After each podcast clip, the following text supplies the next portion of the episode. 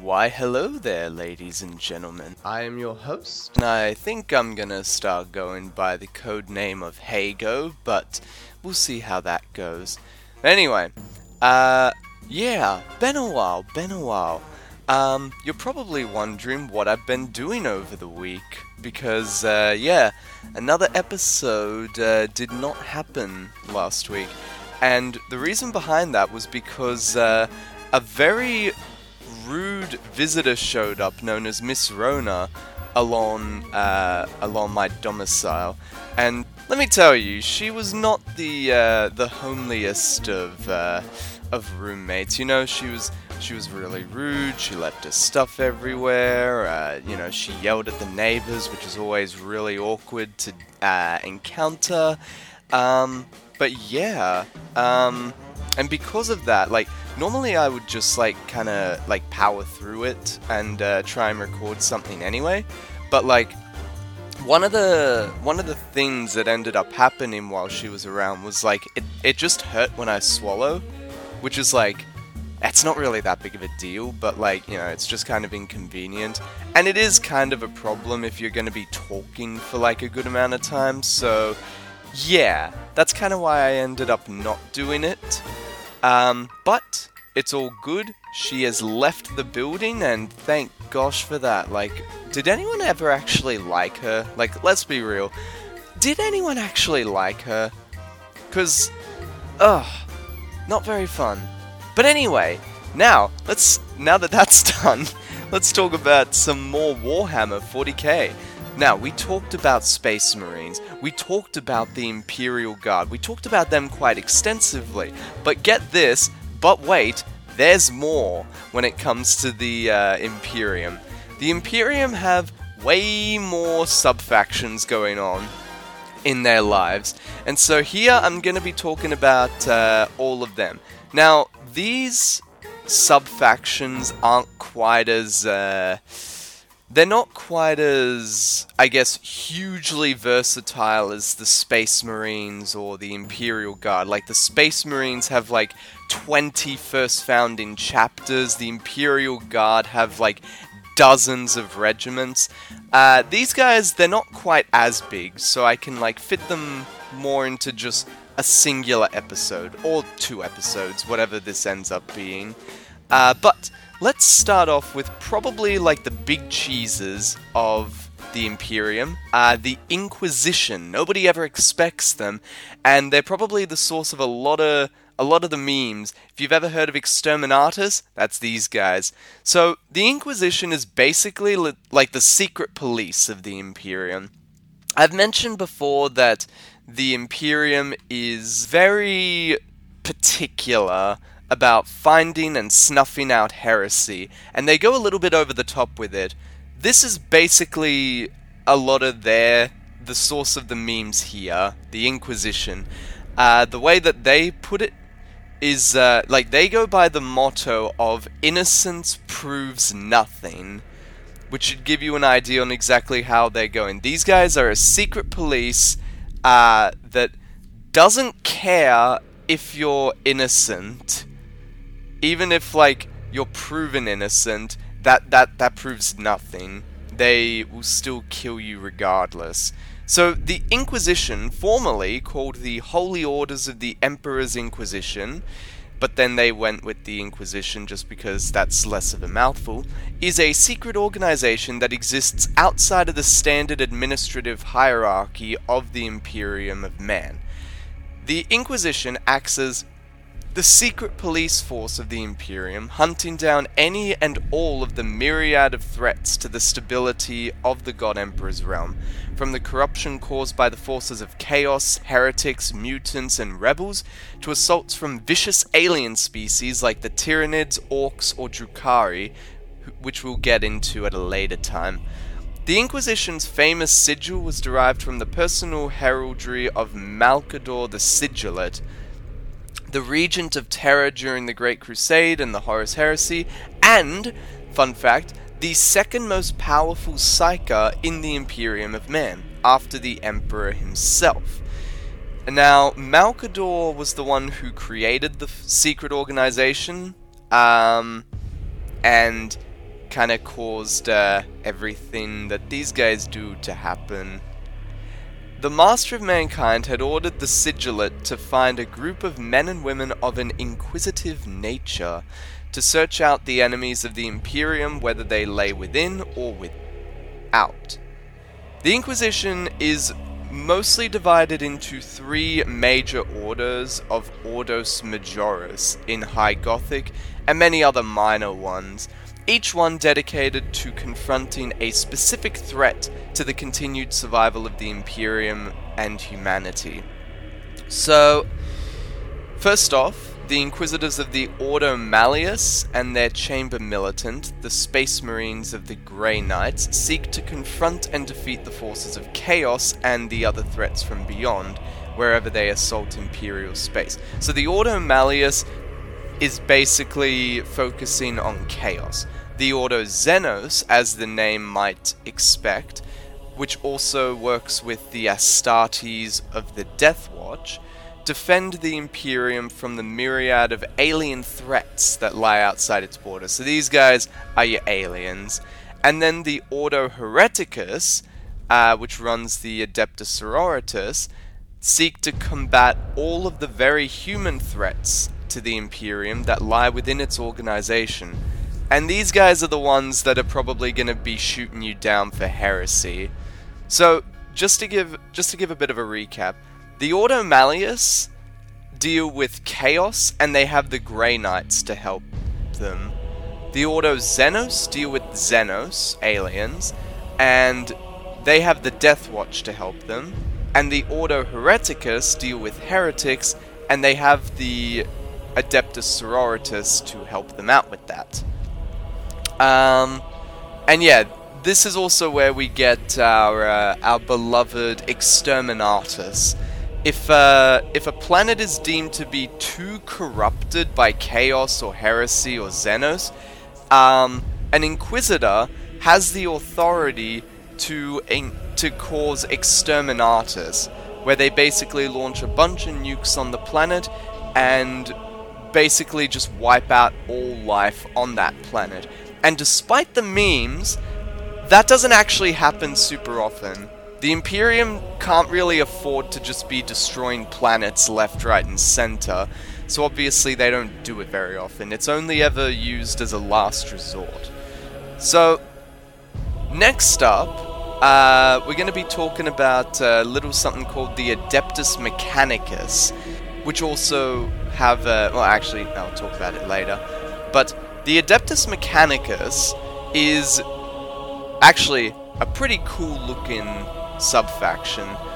The Adeptus Mechanicus, which is also known as the Cult of the Machine, is a group that is based on Mars, and they essentially provide the Imperium with its scientists, engineers, and technicians. These guys are basically the ones that build all the shit. So, the tech adepts of the Mechanicus are the primary keepers of what is viewed as sacred wisdom. Remember, during the Dark Ages of technology, a lot of uh, a lot of the blueprints and knowledge on how to build all of these machines got lost. The Adeptus Mechanicus at this point are the only people who actually still know how to make it. They are a privileged castle of tech priests who jealously guard the knowledge required to maintain and construct a lot of the technology. In ancient times, before the current age of the Imperium officially began following the end of the Horus Heresy, the Adeptus Mechanicus was instead called the Mechanicum. Basically, something that has the word mech in it is going to be these guys. Now, the Adeptus Mechanicus was formally separated from the larger Mechanicum of Mars by order of the Council of Terra, which happened after the Red Planet had fallen to the order of the traitor faction of the Mechanicum, loyal to the War Master Horus, later called the Dark Mechanicum. So, Chaos also have the Mechanicum here. However, the Imperium managed to take Mars back, and that is where the Mechanicum is being the Adeptus Mechanicus is being set these days. Now, the unique thing about the Cult of the Machine is that they acknowledged the Emperor of Mankind as the ruler of the Imperium, but not the religious truth of the imperial cult or the ecclesiarchy. Um, so what this means is basically they acknowledge that he is that the emperor is their ruler, but they don't see him as a god like everybody else does. Instead, uh, they follow this uh, this they worship a strange deity uh, that they call the Machine God or the Omnissiah uh, and they have this belief that all machines, all technology have a spirit within them, and basically you need to treat it with respect in order for it to work. Which is a really good way of being like, don't blame us if the stuff doesn't work. But yeah, that's an interesting thing. So, the Inquisition, which, you know, you know, will deal with uh, a lot of heresy over the days, they'll look at this and be like, they'll look at the Mechanicus not worshipping the Imperium and they'll be like, you know what, we could kill you for heresy, but we'll allow it because you build all of our shit, so worship this Omnissiah all you want.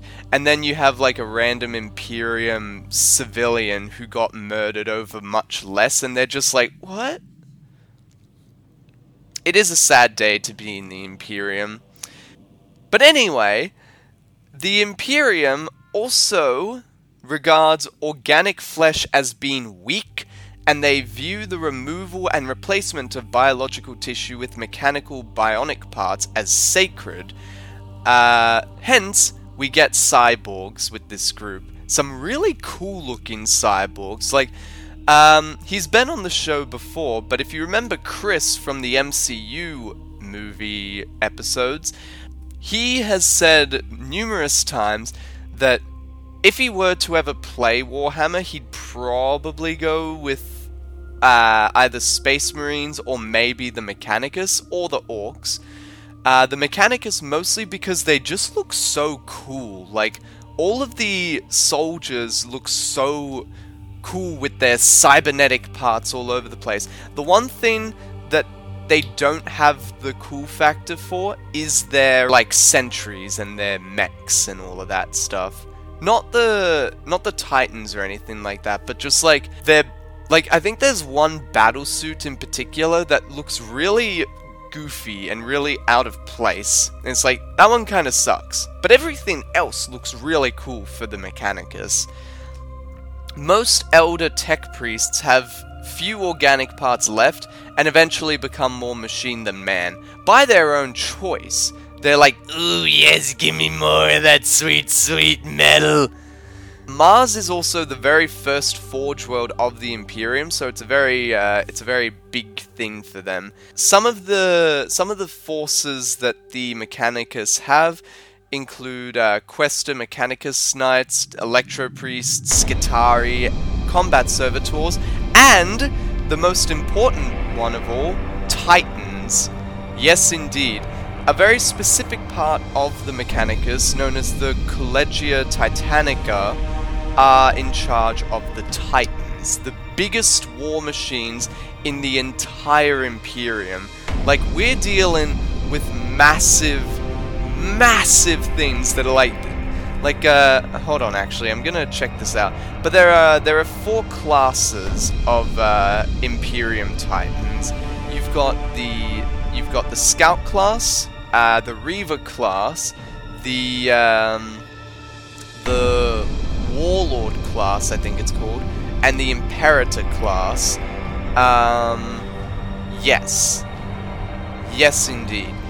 And yeah, these things are massive. The Imperator Titan has like it's basically like a walking castle. It's it can house an entire army within it. These things are massive. In fact, I'm pretty sure the Imperator Titan is like the biggest thing that you can actually pay for in Warhammer. These things are huge. And obviously, according to their size, they have a lot of power behind them as well. The only problem with them is that obviously because they're so huge, they're very valuable. Um, they're very valuable, and they're even more valuable because I'm pretty sure they still don't actually know how to recreate these titans. So, if a titan gets destroyed in battle, you're never getting that back because nobody knows how to make them again, which is always going to be a pretty huge loss, which is why the Imperium is very careful about sending these things out. They can wreck an entire battlefield whenever they are on field, but like if if it does get destroyed, that's that's a huge loss for them. So they got to be very careful with that. But yeah, that's where the Titans come from, which is another reason to find the Mechanicus cool. Next up, we've got the Adeptus Sororitas. Now, these guys are also known as the Sisters of Battle, or the Sisterhood, and as the name would suggest, this is an army of exclusively women. Now, I have haven't mentioned this before, but uh, it is worth mentioning that Space Marines are all men. There are only male Space Marines, and I'm pretty sure the reason behind that is because they're based on the gene seed of their Primarch, and all of the Primarchs are men. And all of the Primarchs are men because they all were modeled after the Imper- uh, the Emperor himself, who's obviously a man which is why there are no female Space Marines.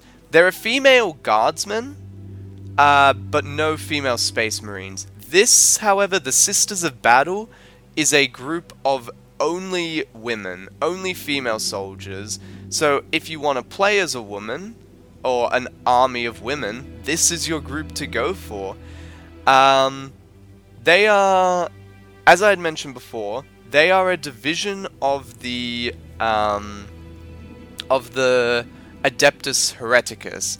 They're a branch of the ecclesiarchy, which is all to do with the religion and all of that. Uh, and they serve as the ecclesiarchy's armed forces, mercilessly rooting out spiritual corruption and heresy within humanity and every organization of the Adeptus Terra. Um, there is naturally some overlap between the duties of the Sisterhood and the Imperial Inquisition. For this reason, although the Inquisition and the Sisterhood remain entirely separate organizations, the Orders Militant of the Adeptus Sororitas also act as the Chamber Militant of the Ordo Hereticus because they work together so often. The Sisters of Battle are commonly regarded as the same organization as the Adeptus Sororitas, but uh, the Sisters of Battle technically refers to only the Orders Militant of the Adeptus Sororitas, the best known part of the organization to the public. Now, the Sisterhood, their job is basically rooting out corruption, heresy, all of that kind of stuff, and they do a pretty good job at it as well. And I will admit, like, so it is worth mentioning that uh, I think the Sisters of Battle at this point are probably one of the least popular factions to play as in Warhammer, mostly because they haven't actually gotten an update in like 12 years or something like that. But some of their stuff is really cool. Like, one of their main battle tanks is like, it's a giant tank that has like a massive church organ on it, which is like, that's metal. That's pretty darn metal, not gonna lie. So it's like, yeah, that's. They're not really. They're not as diverse as other factions, mostly because they're not getting updated, because. I don't know. Has Games Workshop just completely forgotten about these guys' existence? I don't know. But yeah, that's pretty much the Sisters of Battle's job. And also, uh, funnily enough, you can play as them in Dawn of War Soulstorm. You can play as them instead of the Tyranids, which are a much more popular faction. It's kind of funny. Uh, but yeah, that's the Sisters of Battle for you. Uh, next up, uh, since I was talking about, uh, well, these these women are pretty elite. You know what else is elite? The Tempestus Scions, or as they're known in Low Gothic, Stormtroopers. That's right, the Stormtroopers exist in Warhammer 40k, but they're very different from the ones in Star Wars. These guys are the elite special forces of the Astra of the um, of the Imperial Guard and Inquisition, but officially belong to the subdivision of the Adeptus Administratum known as the Militarum Tempestus. These guys are basically your elite, super elite guardsmen, trained from their youth by the Schola Progenium in the arts of war, stormtroopers are perhaps the finest soldiers ever to serve in the Imperial Guard. Armed with their trademark hotshot lasguns and hell pistols, these soldiers take combat to the heart of the enemy with blinding speed and deadly precision. Their accuracy is aided by their highly protective carapace armors, integrated and distinctive Omni Shield helm targeting system. Yeah, these guys have all the best training and all the best gear, and they're trained to carry out missions beyond the capabilities of the rank and file guardsmen. Deep strike assaults, reconnaissance, infiltration, sabotage, and airborne or orbital insertion are just a few of the special operation missions with which Tempestus Scions and their equivalents in the Astra Militarum are regularly tasked. They're the very best that the Imperial Guard has to offer, each man a perfect specimen of health and moral purity, forged by experience and training, not into a simple soldier, but into a one man assault squad. Um, and they typically get put into other Imperial Guardsmen uh, ranks. So there's always a stormtrooper, like a there's a stormtrooper variant of every um, Imperial Guard uh, Ah, regiment, that's the word. I remember when I was talking before in the Imperial Guard episodes about Kasrkin soldiers. I think I had mentioned them when I was talking about the Cadians. So the Kasrkins are basically just a special name for the Cadian stormtroopers.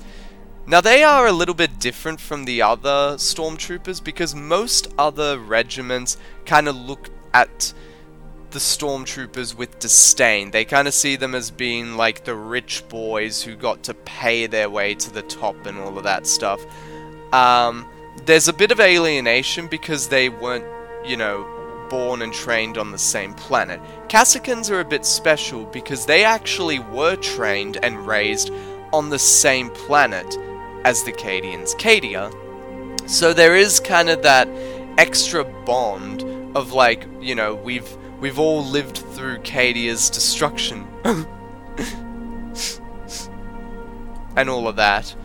So, the Cadians actually probably like their elite soldiers the most out of all of them, even giving them a special name, Kasrkin. So next up we have the Death Watch. Now, the Death Watch are a unique chapter of Space Marines.